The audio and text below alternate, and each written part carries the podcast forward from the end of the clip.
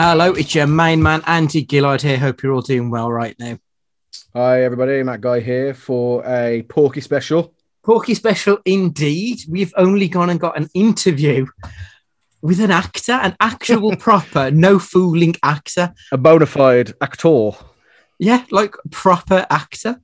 Like I looked at his IMDb page and he's been in Splash, Turner and Hooch. Like he's worked with Tom Hanks for fuck's sake.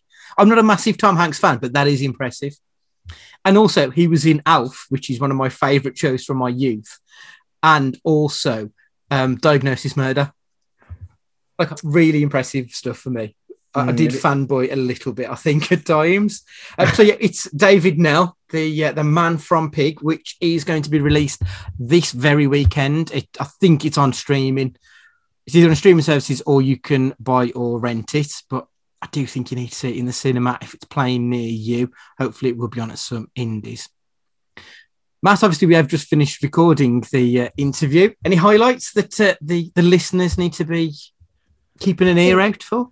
I think what what came across as really entertaining was um, I I don't know if if David has, but if he doesn't, he needs to explore voice work and and and, and an impersonator because he nailed accents, he nailed like other actors um, really really well, really seamlessly. Mm. Um, you know, you could tell this is a guy that's been in the performing arts for uh, you know a long time, and this kind of stuff isn't stuff that phases him. Whereas yeah. we, me and you might splutter a bit as we talk or, or let nerves take control of us a, a short way. But this is pocket change for a, for an actor like himself. Yep. So this is our interview with David Knell, Hope you enjoy. Oh, we're recording. No, that's that's new on me. That was on that was on my end. I think it's like when you do that, it says, "You know, they're recording this," and I go, "Yeah." so it's it's a good way of uh, uh, you know that giving me extra awareness not to uh, stand up and show that I'm not wearing pants or something if I don't know it's being recorded. well, uh, we're, we're, a fun living podcast. If that's what makes you happy, you do what you like. Because nobody needs to, needs to see that. Really. Fantastic. So there's only two of you. Today, yes. Right? Yeah. Our third is at a wedding on a Thursday. Who does that? Uh, cheap, cheap. Was that? Yeah. Oh, yeah. it's really cheap to do. Apparently, it was so. just so. There you go. Yeah. yeah. He's very disappointed he can't be here, but oh, well, unfortunately, should we, should we, uh, do, are, are, we talking smack about him behind his back? Or I don't even know what's his what's his name. It's Stu. Stu's the uh, third one. Stu. Um, yeah, you missed. But, you missed out, man he'll be furious because he missed out on the last one when I got to speak to Émoi, who was the guy who did the music on Willy's Wonderland. I don't know if oh, you've cool. seen that one, but Cage's film before this one. Yeah, yeah. So yeah, he's he's missed two in a row now, so he's very uh, oh, very disappointed. was it his wedding? No, no. Um, it wasn't even his wedding. No, oh. I, I, don't know whose wedding it is, to be honest. Um, he said it's the fifth well, one he's well, been we... to on a Thursday, though. So There's a theme. Mm-hmm. Are you sure it's not just the easiest excuse he had? Is that, that have you it. checked? It, have you seen does, pictures? Yeah, it does. Yeah. so, did he give you a list of questions, things that he would ask, comments that he would know. make? No, he hasn't. Jeez, he's just he's just totally unprepared here. I mean, to be yeah. fair, he would probably say the most inappropriate thing at the worst time possible. That's generally Excellent. his mo. Okay, that's how well, he operates. I'll, I'll, I'll pick up that uh, that mantle there. Fantastic, like part of the furniture. Brilliant. true. so, David, when we get guests on, we like to ask them three questions. Same yes. three questions for everyone. So, the first yep. question is: What is your favourite Nick Cage film? Well, I I, I kind of have to say the one I just did with him, and that's that's not that's I'm not just cheating there. Um, uh, I I didn't I didn't entirely understand Nick Cage for most of the most of his career. I got I have to be mm. honest there. Um, you know, sometimes he does really great stuff, and sometimes he does stuff that that he makes uh, uh, interesting and sometimes uh, bizarre choices.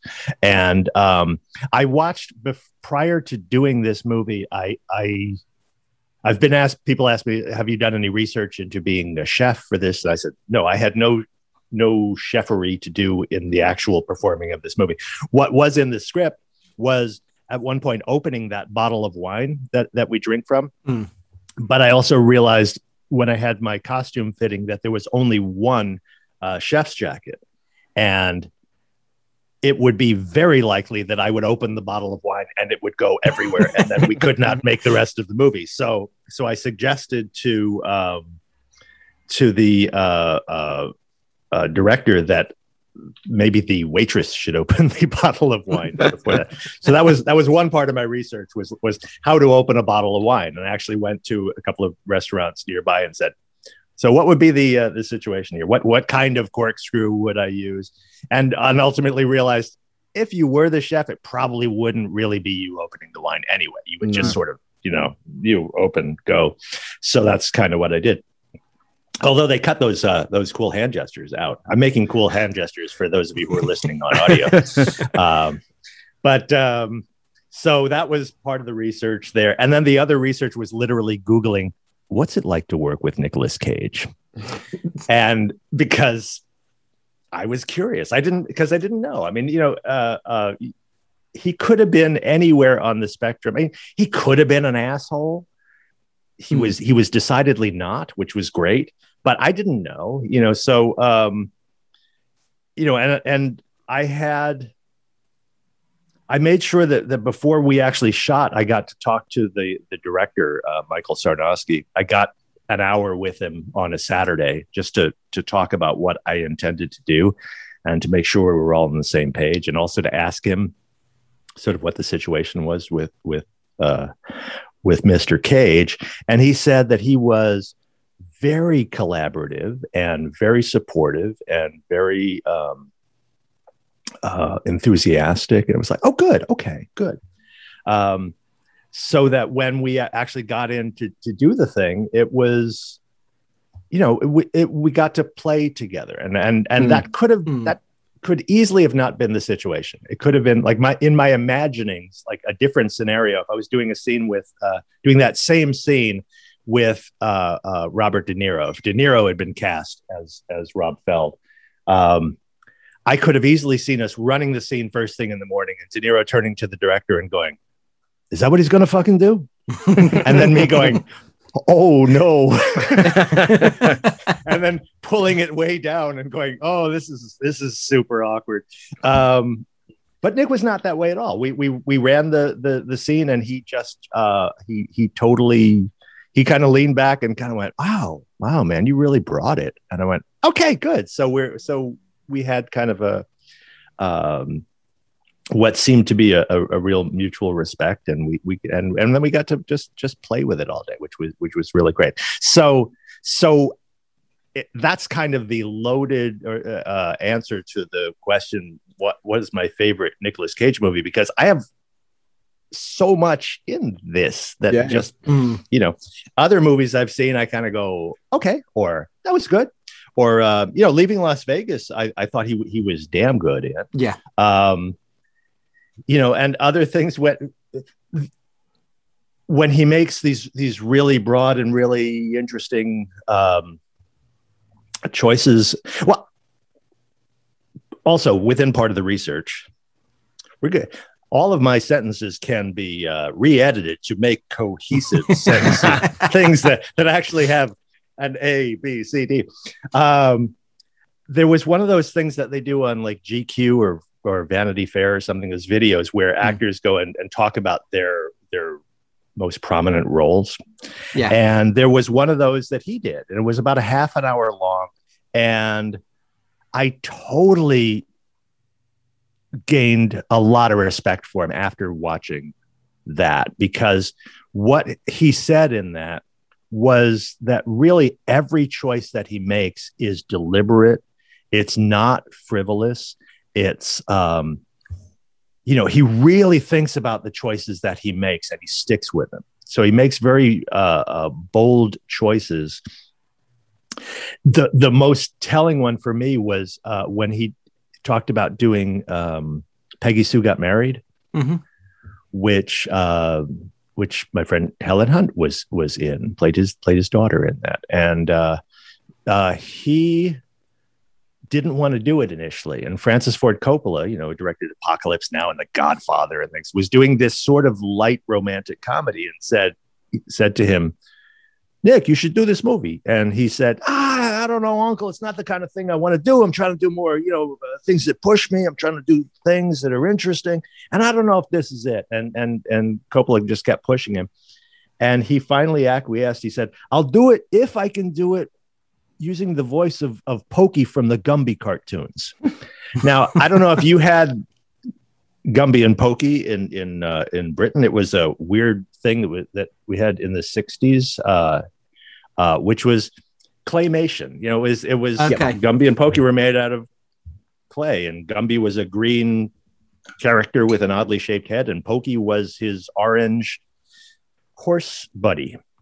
And that's literally the voice that he's doing Oh, in wow. Peggy Sue Got Married Fantastic. and he copped to that. That's like I thought. I thought, well, he's doing something that sounds like Pokey, but no, he literally chose to do a cartoon character voice for this movie, which uh, which apparently uh, um, um, Kathleen Turner did not find uh, all that charming because she, she- you know, because he had just come off of doing Birdy, I think, at that point. Um, and that's what she thought she was going to she was going to be doing this movie with the guy from Birdy, and that was a really that was another kind of sub- subdued performance. Uh, I'm going to move this because I keep nearly knocking it down. I've got this big glass Voss bottle, and I'm just going to you, you're going to hear a shatter at some point, and that's just me again gesticulating wildly in my own thing.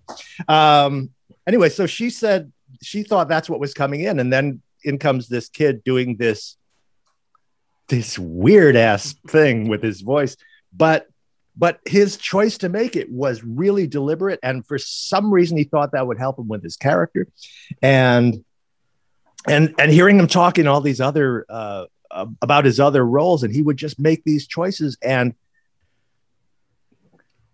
I think the thing that I that I really respected was that none of them were frivolous. Mm. You know, it wasn't like he wasn't goofing with anybody. I've I've known actors who make choices like that seemingly just to fuck with people, whether it's other actors or expectations or something. But he really made those choices deliberately. And so I thought that was really interesting. So I was prepared for for whatever choice he was going to make with Pig, and then coming to find out that he that his his choice was to totally, totally underplay it Mhm. and just and just be the kind of the observer in all of this. Yeah. Um, you know, so so so yeah, so it was it Hmm. was really just just a fascinating uh That, that thing. is I said, that's really interesting because one of the reasons when we started this podcast looking at Nick Cage's films Mhm. is that, as you said, some of his films are very hit and some are very miss, Mhm. but he always gives it 110%. He Oh yeah. always swings for the fences no matter what Yeah. he's doing. And I think that's incredible. Like, there aren't many It actors who are like It- that. it- no, and, and and God knows I've never been that. I've always uh, that that scenario is talking about with the imaginary uh, De Niro. It's like I look at some of my earlier stuff, and I might have gone in doing a, a, an interesting audition, but once the camera was on, in hindsight, I could see that I really pulled back and didn't Mm. hit for the Hmm. fences in the actual performances. Um, you know, or even even to the point of like like like just and and that comes with with age and experience, knowing how my face works. You know, knowing I mean, this is sort of my my my toolkit, right? You know, so so so knowing how to communicate uh, an idea or an emotion using uh this this thing i have on, on the front of my head and uh and i didn't always know how to do that so so i would i can there are a few performances of mine where i look at and i, and I can see where i kind of chickened out or didn't or didn't know how to how to project an emotion into the camera Mm. you know thought was experiencing it maybe and feeling it but not getting it across as well as i'd wanted to and he always as you said 110% goes goes for it to get that emotion out and and um, whether whether he he succeeds in that or not is is kind of subjective, Mm. I guess. But but um, but I love his his his uh, bravery to a certain extent, you know. And and I guess and after a while, I mean, after he's been doing it for so long, it just kind of became sort of an expectation Mm. you know the people like it, so when this movie came out when when the the trailer dropped and people had the premise and a couple of quick moments from the scene everybody kind of assumed oh now Nick Cage is going to do this and he's lost his pig so he's going to go completely apeshit because Yeah. his pig and that and then it turned out not to be that uh at all Mm. you That was know it turned worry. out to be We, we Yeah. were thinking this is going to be John Wick with a pig and Nick Yeah. Cage, and we were a little bit apprehensive. Got to be honest, going in, yeah we'd been completely burnt, blew us away. We've been burnt a little bit by Jiu Jitsu, didn't we? Uh, Yeah. which was Mm. which was was kind of a similar kind of thing where and a few of the trailers in the past even for like kind of uh much much earlier films kind of like adaptation the trailer for adaptation paints it to be a very different film than it is oh really um, I, I don't- yeah I remember the it's, um, movie, which I enjoyed, but but yeah, the trailer. How would you sell that? And yeah and why yeah. would you sell it that way? I, I I get kind of what they they do, and it's you know it's it's it's not the filmmakers who make the trailers, right? They're they're they got there's trailer guys who do that, Mhm. and and they're good at it, and you know that which is a whole nother real interesting topic. Um, uh, here's something you should do. Here, here's the thing. Here's for you. Um, a freebie topic. Go take a look at all the trailers of, of every Nick Cage movie that's ever been out. Just break them down and see like did they accurately represent the Mhm. the movie? Mhm. Because you know when you go way back, the, the the modern trailer as we're kind of used to it only started in the in the 80s. Prior to that, you look at trailers before that, and they sort of try to tell you what the story is, you know, Mm. and to the point sometimes of just giving away the entire plot oh yeah to, Yeah. to get you into the theater. And and when they started really just making it about that visceral experience of, you know, for me, movie trailers are all about that the moment where you go, Ugh! or eh, Mm. and that's it right because that's you it they just you don't have time to to to tell the entire plot of the story or if you would be interested you're just trying to get people to a point of going all right okay just to have that have that moment. And um and with this one god even when the even when they dropped the the uh the the synopsis of it i was concerned because people that came out even before the trailer. The synopsis came out in you know december of of two months after we shot it. And they said you know this is a movie about Nicolas Cage, who's a truffle hunter, and he loses his pig. And even then, people said, "John Wick with a pig, yeah, I'm down." And then it was like, and and I remember just being in touch with the director and going, "I hope that's not how they're pitching it." And he said, "Yeah, me too." Um, but but then again, you know, what I, what I have loved about the response has been the people who actually see the movie. 95% of them were going in with that expectation. And and most of the reviews say go see it anyway, even if that is your expectation. Or or or trying to protect you from from the same misconception that they had. Like it's just not that. It's not it's not john wick. It's not uh, liam neeson. It's it's it is entirely something different. And having said that you should totally see it anyway because it's because Mhm. it's that which is which is real good but um but yeah just just not knowing i mean i don't know i don't i honestly don't know what would be a better way to to pitch it because yeah No. I- I think I think if you pitched it as as it is, the the, the fact that it is so um, delicate yet so crushing as a film about Mhm. grief, about grief and about coping with grief, I think Right. that you need to be shocked into seeing this kind of movie to actually Yeah. appreciate it even more. Yeah. Because if Yeah. you're going into it expecting it to be this quite um, brooding and quite you know thought provoking film, it's not as shocking then. But going into it thinking Yeah. it's different, it, it blew me away in that respect because I was, I take in the nicest way possible. I was expecting the worst yeah because of like because I thought oh, this is going to be John Wick with a pig, and it's so therefore Sure. it's going to be a cheap imitation. But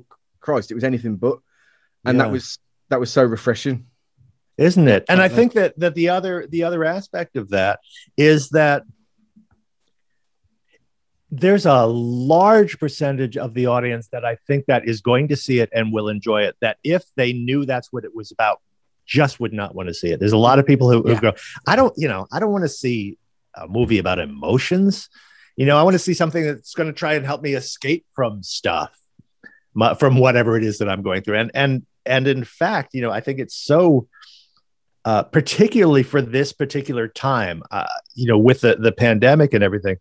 Uh, I love the fact that there's so many people who are have been put into a position to to try and to have to reassess their lives Mm. and their dreams and their you know just like with with with uh with my character when you know somebody who has gone and gotten the job and done the thing and are successful or maybe not successful but have never have barely considered uh starting again from scratch with their lives you know because you just don't think that's a thing. You know you think well i you know i can't quit my job because i need the money or whatever you know and and and the movie really does touch on so much of that about about not just grief for the loss of a person but a grief for the loss of of of what you really wanted to do you know Mm. from childhood or whatever and and and that's not a comfortable conversation to have No. and it's not a conversation that i think people would willingly walk into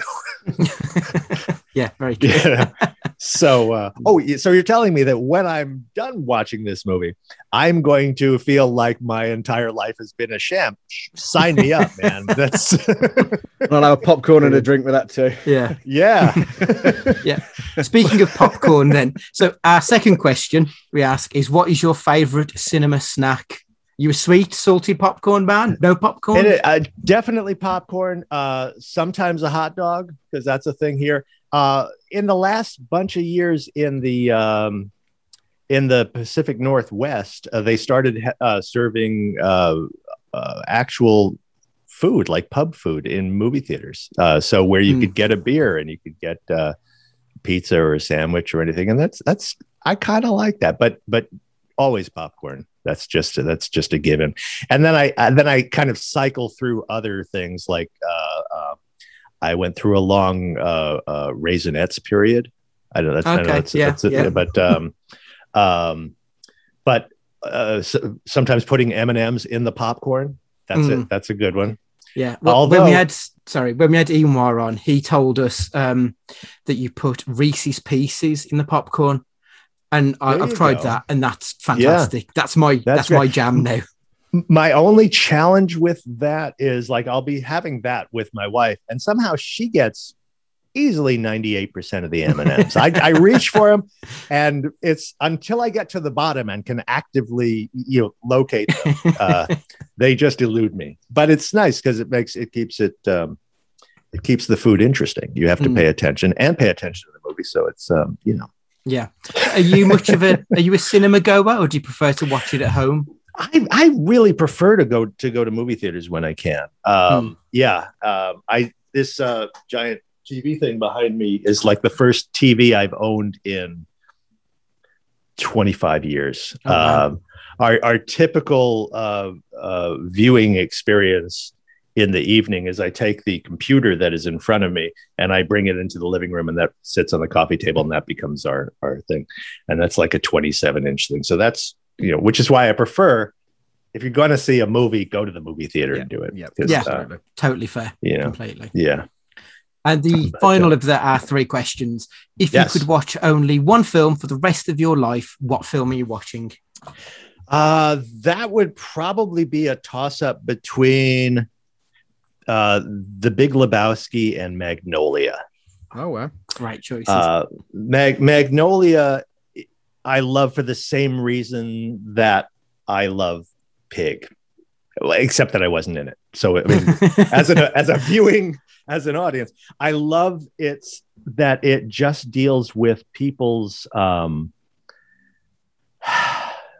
well the, the, tagline of, of magnolia that they or line that they use a few times in there is is uh you may be done with the past but the past isn't done with you Mm. and that that and that's kind of you could say the same thing about pig that's what that's what that Mm. that's what that's about too and i love that it's just full of all these these beautifully written and acted human beings that that um that made bad choices in their life and just stuck with them because that's what people do you know and just you, you, that you make choices that just were not that that that y- you just can regret every day and not change because people get stuck in their stuff and so it, it and sometimes that you need to really be shaken up and like in pig you know he he uh, robin's going around and just in order to meet his objective of getting his pig back what he does is every time he hits resistance he just meets people where they are Mm. so um you know so he does that with with with my character uh you know who is reluctant to tell him anything about where his pig is. So he starts literally deconstructing finway and just taking him apart. And that's the the metaphor of the scene and the that whole and that whole act that talks about uh, deconstructed scallops. And so in order to get what he wants he has to literally deconstruct chef finway emotionally till he gets to a point where he just will now answer the question where's my pig and he does kind of the same thing with with uh uh, uh alan arkin's character darius he just has to really just take him back to his Mm. Mm. essence so that he can get the answer that he wants and in magnolia there's just it is it's just full of all these great performances and these people who are in pain and the thing that shakes people out of them out of it is is the raining of frogs down on on Los Angeles. It's just so bizarre and out there and and and yet I love how they set it up right from the very beginning. You know, there's that monologue that Ricky Jay has uh, where he starts talking about really interesting things that happened in history that that are kind of impossible. That when you hear the story, you go, surely that's not real. But he he lists about five things like that that that that you can't explain and yet they happened. And then they start the story. So you've always got this underlying uh, um, uh, question underneath wh- as you're watching the movie unfold he's already set the tone for something really weird is going to happen here. Mm. but we'll get to that later and so you so you're just watching this stuff go by. So when when the the the, the last act happens and frogs literally start raining from the sky and just completely uh uh stopping people where they are emotionally because you just can't be in that space anymore because this happened. And i don't know it's just something that i find just so lovely about that. And and uh you know just being able to tell people it's going to be okay but you have to stop what you're doing right now. You have to stop being in the middle of this stuff. I know you're in the middle of the stuff but you got to stop and it'll be okay. And um yeah so so that's what i love about that. And big lebowski is just big lebowski. It's the coen brothers and i Right, just so- love it because it's just you know. Yeah. I mean, to be honest, any film with John Goodman in, I'm there. There's just Yeah. something about John Goodman. which is which is i think literally every coen brothers movie i think he's been in all of them i, Yeah. I think pretty Um, much. so yeah he's just endlessly watchable. And it's Yep. just that big smile that he has on his face that yep it just draws you into whatever he does. I think he's, yeah, big fan of his Yeah. work. yeah yeah yeah and and such a great um supporting actor Mhm. You know because because that's his job in that is really and in all the things just to be just to kind of um well different I, I'm, I'm now racing through all the different things that he did. Like uh, uh, oh brother where art thou? Where he played the Mm. uh the big guy with the with one eye. I don't know that that moment where he's where he picks up a log and just and is it steve buscemi? No not steve buscemi. Um uh, um John Turturro. the the other john Turturro, yeah just hits him over the head with it Mm. and then starts approaching uh, uh, Clooney, and Clooney's character is does not stop eating his sandwich. He just can't register what has just happened. It's like, oh, what'd you do that for, John? Uh, and then gets beat up himself, and it's just yeah. it's funny because because of all of the performances um, from Goodman, the one that stands out for me, probably probably my favorite, is is him in Ten Cloverfield Lane, where it's a complete throwaway Yeah. from a- well from anything I've seen him in, where he's so haunting and menacing. Yeah. and the tension is built up so slowly, so drip fed, but then all of a sudden, bang! It explodes. God, that it, it- that was such a departure from what I'm used to, but it was it Yeah. was, it was really really interesting to see. It's yeah, it's it's great to see good people get good material, Mhm. and you know, and Mhm. just yeah, where you're just able to go, look at that, look what he did with that. That's awesome. But I was wondering So- about Pig. I, yes, This is um, Michael Sarno, uh, Sarnoski. I keep mispronouncing his surname. Yeah. Sarnoski. It's his uh, feature film debut, isn't it? As far as I'm aware. yeah, I yes, it is. Yeah, he's done. Uh, he and Vanessa Block, who is the co-writer on this, they did. Uh, they did a documentary. I know. Um, uh, about a rape trial in the Congo. Okay. So speak, speaking of uh, trailers for things that you go, I want to sign up for that and watch that. But which I I haven't. I think it's now available on Amazon, and I really do want to want to see it. But um, but because they were involved in it. Um, but yeah, that's and and I think also they did a short film together that I'm Mhm. not sure uh, uh, is is available anywhere. Although, you know, uh, it may well be findable now. But yeah, so totally th- their their first thing, and uh, man, you talk about uh, hitting it out of the park. yeah, Um, it, it seems to have such a, a maturity to the direction of it. I'm genuinely stunned that yeah. he's a newbie, so to speak. Yeah. yeah, incredible. Well, well, the this this script was so beautifully written, um, and if you get a chance, it, it'll. I'm sure there'll be be a time at which that will be findable and downloadable somewhere.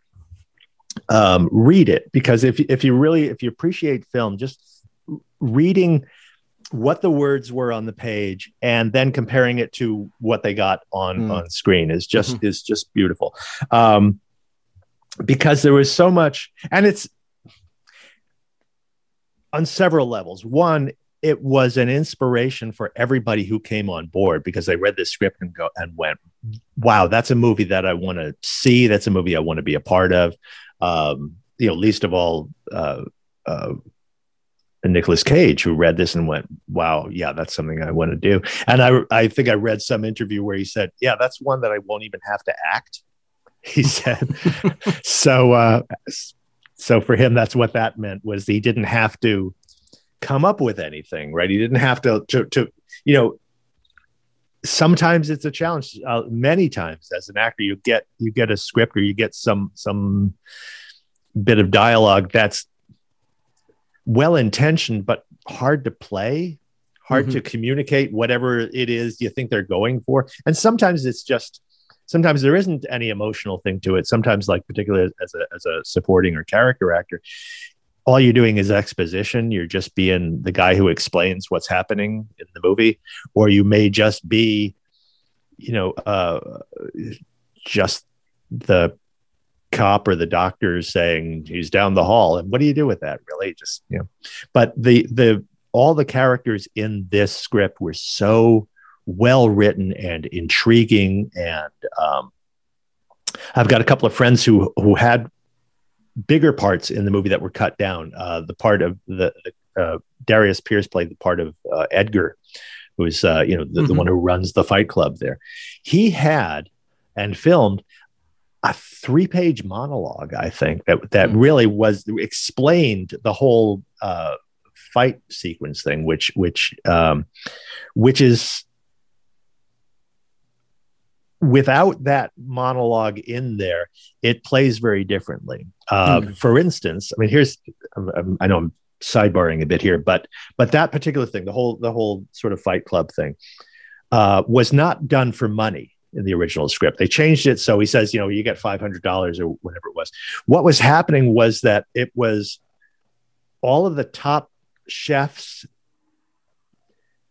Well, people who worked at these really great restaurants would bring uh, servings, portions of food from their really Mm. great restaurant to this thing, and homeless guys would come in and they would be competing for the food right? So they so their job was to stand there get beat up by these frustrated uh, restaurant workers. They would be the guys who would be paying and betting and stuff but the the actual homeless guys were being paid in really really excellent food. It's quite a it's that's quite an interesting theme, isn't it? That it is, Yeah. is, isn't it? It's really interesting. And yet, the reason that it got cut was not because it didn't work, not because because uh, um, Darius's dialogue wasn't awesome. It was. It took three pages to kind of explain that, Mm.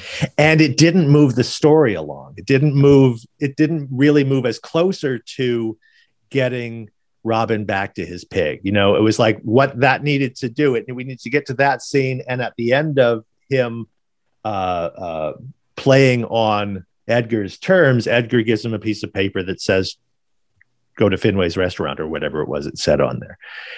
And all that explanation to get us into the fight, they thought slowed it down Mm. Okay, that's, um you know which is Yeah, I get so that. i'm really i'm really looking forward to uh uh you know when this comes out on uh, whatever whatever will, it will be coming out when there's when there's uh, a director's cut or something you know Mm. where they'll put that stuff back in because this is right now it's only a 92 minute movie yeah. which is uh which is great because it really moves along and it gets it, it gets there and it just hits you uh, faster than you even know what's happening Mm. but uh but there's all this great stuff in there like that he has a thing there's another there's a there's a character of a drunk guy who's played by Brian Sutherland who's another another Portland area actor uh that was a great scene and he's almost entirely cut out of it so there are these great things but but again not because of anything any fault of of their performances or anything it was just we got to move this along and this is Yeah. a place where it Mm. dips and we, we have we have to go um i would that's having said that i was so gratified that most of my stuff is still in there. Because you never know. You know i mean i i could have uh, uh, they could have cut that entire scene out for all i i knew. And I'm, I'm Mm. and happily uh, michael thought it was the kind of the the the emotional core of the movie. So it's in there and it's really featured and uh Yeah. and yay me for for that um but um you know so so going back to the script was so well written that everybody who read it took it on as their own you know? Uh the cinematographer uh patrick um i'm forgetting his name scola i think. Uh patrick um put a lot of his own money into it to to to get equipment that he needed to make this this work. So it really was a labor of love for so many people that um uh because he had he read it and was inspired with what he thought he would like to bring to it Mm. and the the the music is so beautiful and and really makes it work Mm. in that way you know and really undergirds the the emotional content there and that's from being inspired by the story too and so you know you here's michael coming in for the first time and what he has done is he's he's he's inspired everybody to really bring their best to this Mhm. uh, if he had had to bully people into doing it or force people to or, or pull performances out of people it wouldn't have had it wouldn't have worked the same way Yeah. so so so the fact that he walked in and said i have a vision this is what we want to do and everybody got it and said yeah i want to do that. So um you know so so and my part of that when i got the part was uh and forgive me if i'm repeating myself but uh i i had a meeting with with with michael a couple of days before we shot because i really wanted to talk about what what i read in his script and what i wanted to do and and show him and said you saw at the audition this is what i what i want to do and i want to make sure that's what you want and i also want to make sure that that um if that's your idea too then please push me to make sure you get what you want for Yeah. this and uh and it was so that was really a nice uh, uh being able to collaborate like that and uh um yeah that was the answer to some question i think I mean, what, what, what I'd love to know, um, Yeah. Because the the, the scene, you know, the, your, scene, it's your scene. You make that scene for me. Um, what what I'd be interested to know is once you filmed it, once you know that that's the take, did you know in your heart of hearts, I fucking nailed this? or is there an element of modesty about it? Is there an element of you know you like you say you never know if this film this this will even be used because you know this this scene. I'm not trying to blow smoke here, for, but that it's a scene that made me immediately go on Twitter and talk about it. It's something I wanted to share straight away. Do you know? oh, cool. you know when you've done you've filmed that kind of scene that you that you've nailed it? this is perhaps the first time in my life where it really felt like that. Hmm. And and even and for me, when I saw it and saw that I had accomplished everything that I really, really wanted to, was was really great. It was really gratifying. And and I think that that moment first happened when we got there first thing in the morning to run the scene. So this is after, you know, I, I met with Michael on Saturday and said, you know, this is what I'm going to do. I read your script. This is using all my, so I say all David Knell stuff, right? This is what I'm going to do with this. and, um, uh, and he said, yeah, no, that's what I want you to do. Um, I said, okay. I said, just want to make sure that, you know, that we're all on the same page.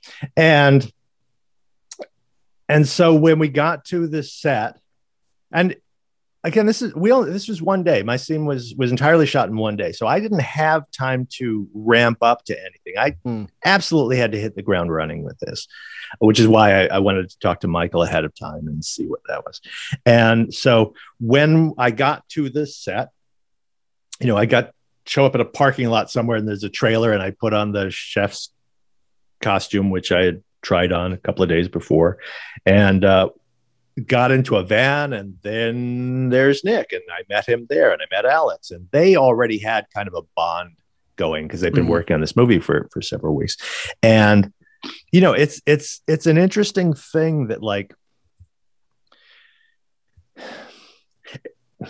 trying to see what, what what to compare it to but but they already the crew had already been working for at least a couple of weeks. I think this was the third week of shooting. And and here I come and I you know I want to be a part of this too. I want to be like like they're all you know everybody's kind of really doing having this intense experience Mm. together. And clearly he and alex did. They were you could tell they were really um using a lot of shorthand with each other you know and and and i was the guy in today's scene. Right.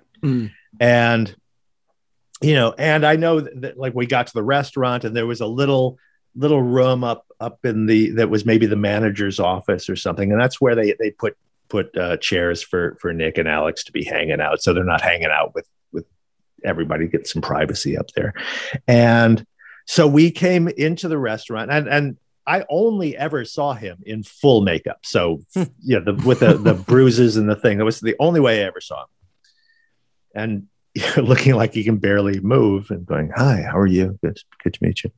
And um, you know, we sat down and we did the scene, and and Michael said, "Okay, let's just let's just run it through. We're just we don't need performances here. We just want to see like where we're going to put the cameras and stuff. So just just run it."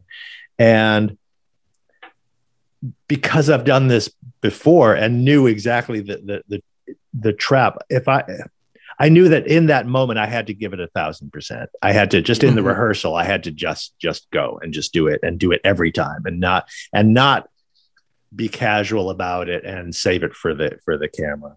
Um, I knew that I had to show him, you know, hey, look, this is what I got, all these things.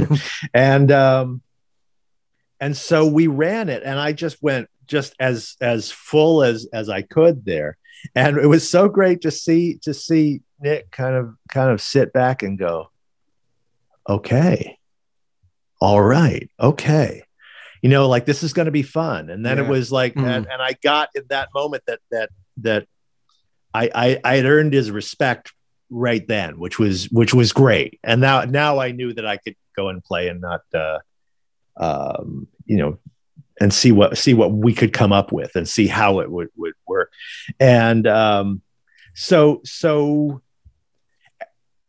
and talking to people since then people who were on the set that day uh, everybody that I talked to said that that particular day was was a really special part of the whole shoot. Like that, that was when things really kind of came together, and they kind of went, Mhm. uh, "This is, I think, wow." Um, so that was really great to to to know. And and as I said, when I actually saw it on screen, I saw it at the the premiere in Los Angeles, and you know, I'm kind of watching it. My first time wat- seeing it uh, on its own, but also watching it with an audience and watching their responses to it. You know, and and watching how people were laughing at all the right places. You know, like all the places that I intended for them to laugh which is uh, you know it's an interesting thing film acting versus stage acting as a comparison there on stage and i've done a lot of stage in my life there's an audience right there and everything that you're doing you have immediate feedback to to how is this going because the audience is there and if, Yeah. and if they're you know if they're laughing along with you right at the beginning then you know you can continue to kind of get them to laugh preferably if it's a comedy. Um, but but also there's times when you can be doing a comedy and you know you walk out there's that first joke and you say it and nothing. And then you realize this is this is just going to be a quiet evening. And sometimes it's because audiences are quiet and you know sometimes they're with you and just it's but it's a but every night you have that opportunity to try and you know sculpt that that reaction. And in a movie you you're just doing it right there. So it's just you got this moment and you get to we were we were collaborating enough that you know what he was giving me with just just his his his his intensity you know i would because said that what he's attempting to do what the character is trying to do is trying to tear down uh, Finway just so he can just get the answer to his to his his thing, and um, you know, and my as a as a as an actor, what I'm trying to do is I'm trying to to to give him stuff to react off of, Mhm. you know. Mm. So so I've got to. Uh, you know, because people are watching him, and he's he has that great monologue in that thing about, uh, uh, you know, we don't always, we don't what is it? We don't we we don't always get to to have the uh, things that are important in our life or something, whatever that's about. But I know that a monologue like that really only works if it's affecting the other person. Mm. You know, I I did a short film many years ago uh, with a with a, an actor that I love named Art LaFleur, who was uh, he was in Field of Dreams. He played Babe Ruth in The Sandlot. He's somebody that was easily recognizable character actor, and I, I I was in an acting class with him many years ago. We were both students, and what I loved about Art is that he was the best reactor I'd ever known. If you were doing a scene with him, even if you had all the words his reactions were so great and so nuanced and so and so i did a short film which was which was essentially a monologue. It was a, thing about a guy knocking on somebody's door at three in the morning because he'd just broken up with his girlfriend. He's trying to appeal to her father to uh, uh, just say I'm, I'm trying to i need to get back in touch with your daughter. Like like uh, like Robin's doing. I, I'm looking for my pig, only it was this guy's daughter. And so I had to convince him that how how earnest I was and how in love with her I was. And and and it's a great little scene. And at the end of it, it's like, you know, I, I just tell him that I'm so in love, not just with her, but with you for having raised her. And thank you. And I give him a big hug. And there's a moment goes by, and then he says, I don't have a daughter. And I realized that I've been talking to the wrong guy for the last uh, five minutes. And that scene only works because of Art's reactions. Yeah. Right. Mm. It works. If I had not been getting it, it works because I was convincing him and he was showing me that, like, over the course of whatever this was, where I'm just, you know, blurting out to him my my love for this this woman even though it's not his daughter i carried him along emotionally with it and that totally works only because of his reaction so you've got Rob's monologue in this scene there, and my job was to sell his monologue, right? Mm. So so which meant that everything that he said, the point of what he was saying was to was to tear me down emotionally. If my job is to give him that, to give to to to for for us as the audience, and also um, um, Amir is the other character in that Hmm. scene. They keep cutting back to him, and he's watching this this happen between Hmm. these two guys, right? And his reaction is so great because he's he's almost in tears watching these two people have this conversation. So there's a so Amir is kind of representing us as the audience. Like, like we're watching these two guys have this scene, but we're watching Amir's emotional reaction, which we're kind of relating to watching these two guys having that scene. I wonder if if they didn't cut back to him, if you as an audience would have had the same reaction to it. I don't know, but Mhm. it's really, you know, there's so many layers to it that it it got us all underneath that that thing. So we're feeling for each of the characters, and that's that they pulled that off is just so so cool. Incredible. yeah. I mean, you've mentioned Amir, Alex Wolff. I have Uh-huh. to confess, this wasn't a person I knew much about prior to watching Pig. Yeah, I know he was in the two Jumanji films, but he was very Right. much the he was the Rock before he became the Rock. Oh, Um, right. Okay. And he he was in a show, The Naked Brothers Band, which is a Nickelodeon TV show. So I think that a younger generation may know him, Mm-hmm. but it's someone who escaped me until seeing him in Pig. He's got the world at his feet, hasn't he? I mean, he's a Uh, really right, good right actor. now. Yeah. Yeah. He was really and he impressed.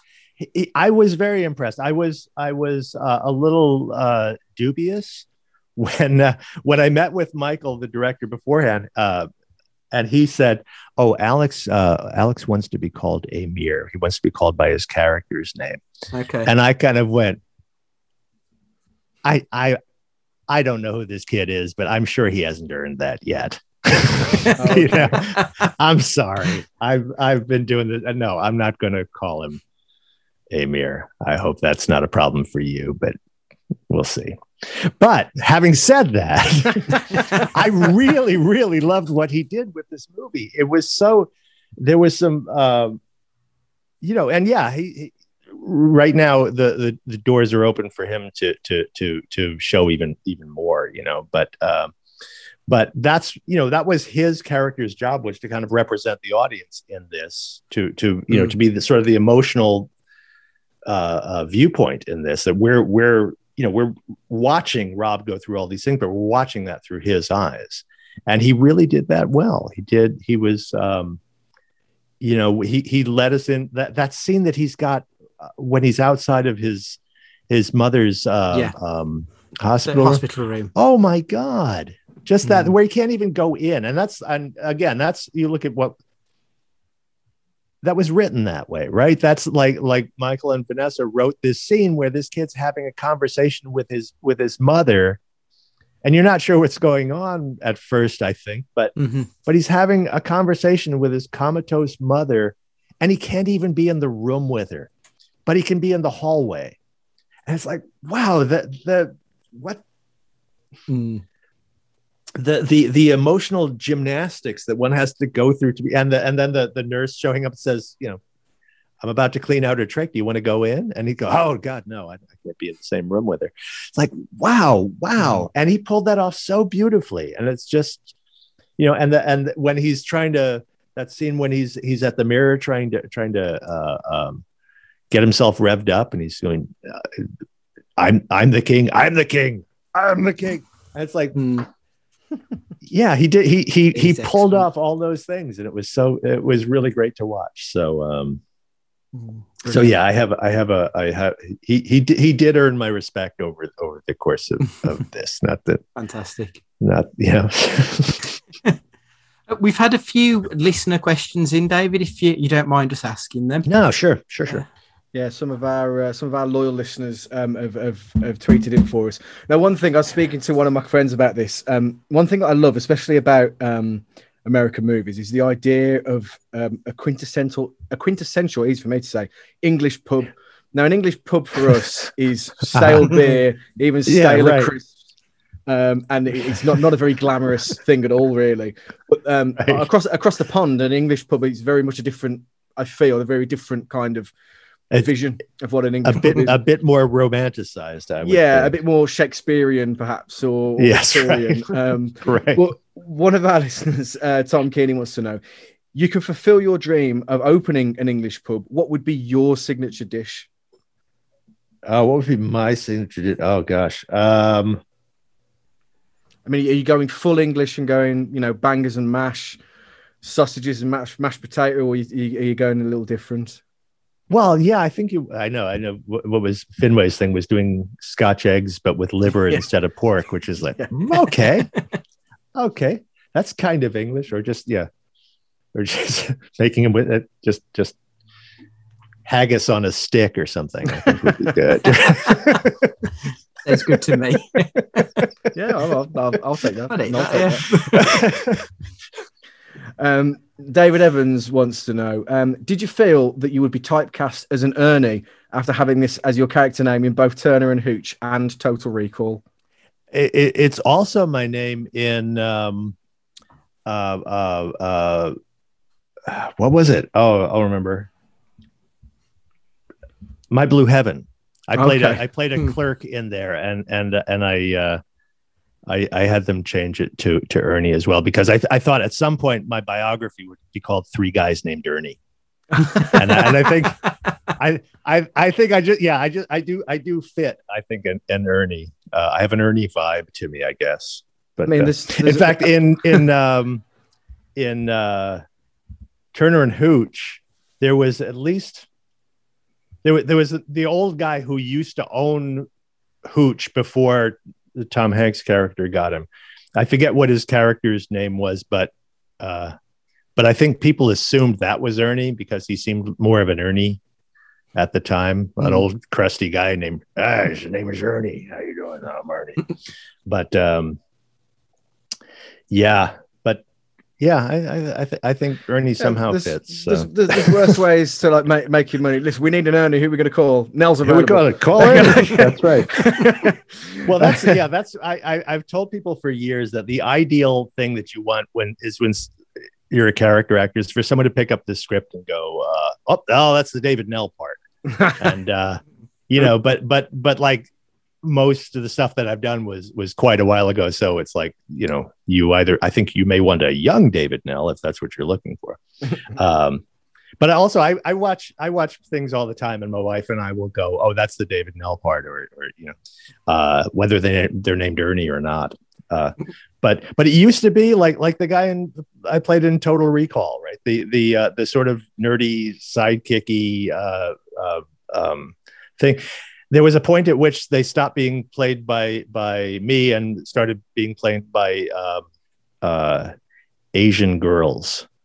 I think that was the thing, like just just uh, sort of nerdy girls instead. And it's like, okay, well, I'm I'm, I'm aging out of that part. I will pass the, the natural attrition of things. the math. Yes, uh, Andrew Wright wants to know, and this is in generally in your career, not necessarily Yeah. Pig. Um, is there a scene that was shot that you were really proud of, but ultimately didn't make the final cut, and now ever will- now will never see the light of day? yes, yes. I have I have specifically one of the. I have a I have a couple of variations on. I played uh, uh, Mozart in an episode of Blossom. TV series a bunch of years ago. Uh, that was a, a five page scene that got cut down to a one page scene to make room for a, a, uh, a cameo by Sonny Bono of Sonny and Cher fame. Um, so, which is why anybody mentions Sonny Bono, I go, Bono.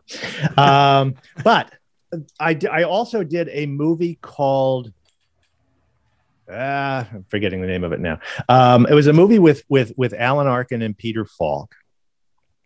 Uh, Big Trouble is what it was called. It's not the one with Tim Allen, a different one. Uh, it it never had a theatrical release. Uh, it barely got a to video release. I think you can probably find it now on Amazon or something. That being said, I'm not in it. I, but I had a great, really great day of shooting.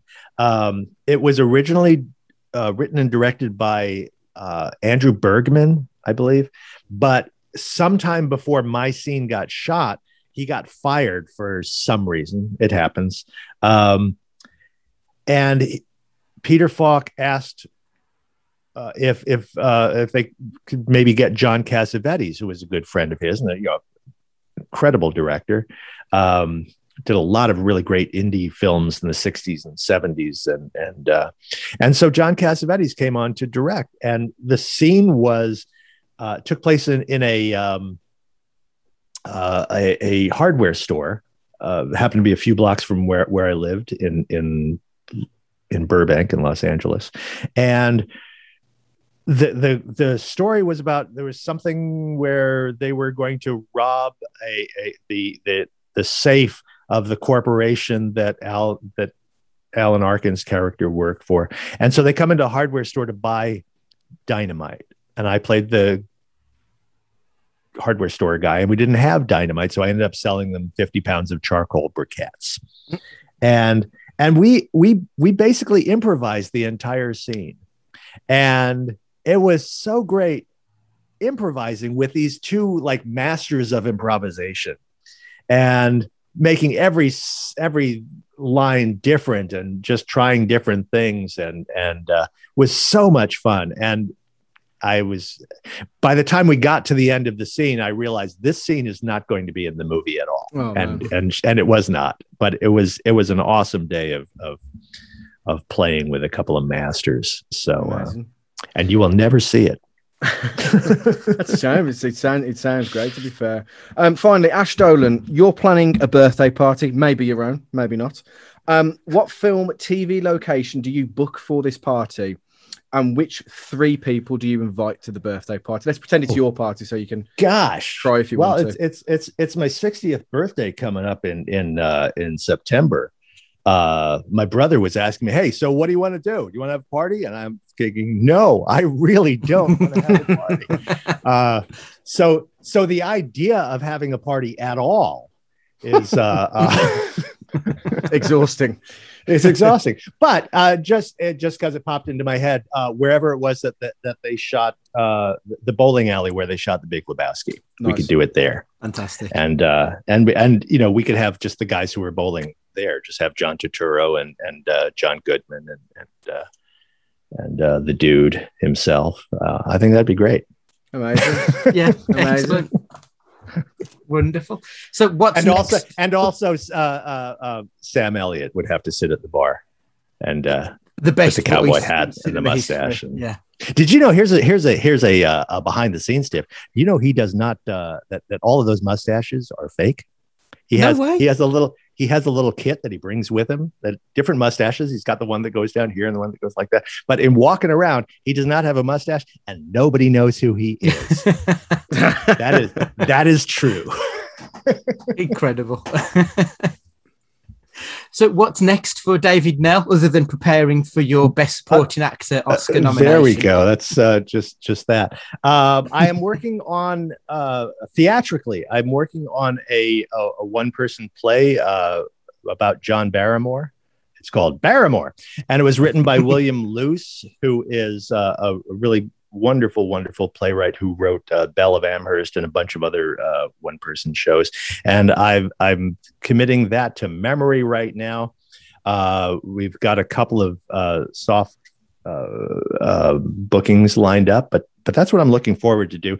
And then who knows? Because like this thing here, if this if if it turns out that this propels my life in another direction, I will happily go along wherever it takes me.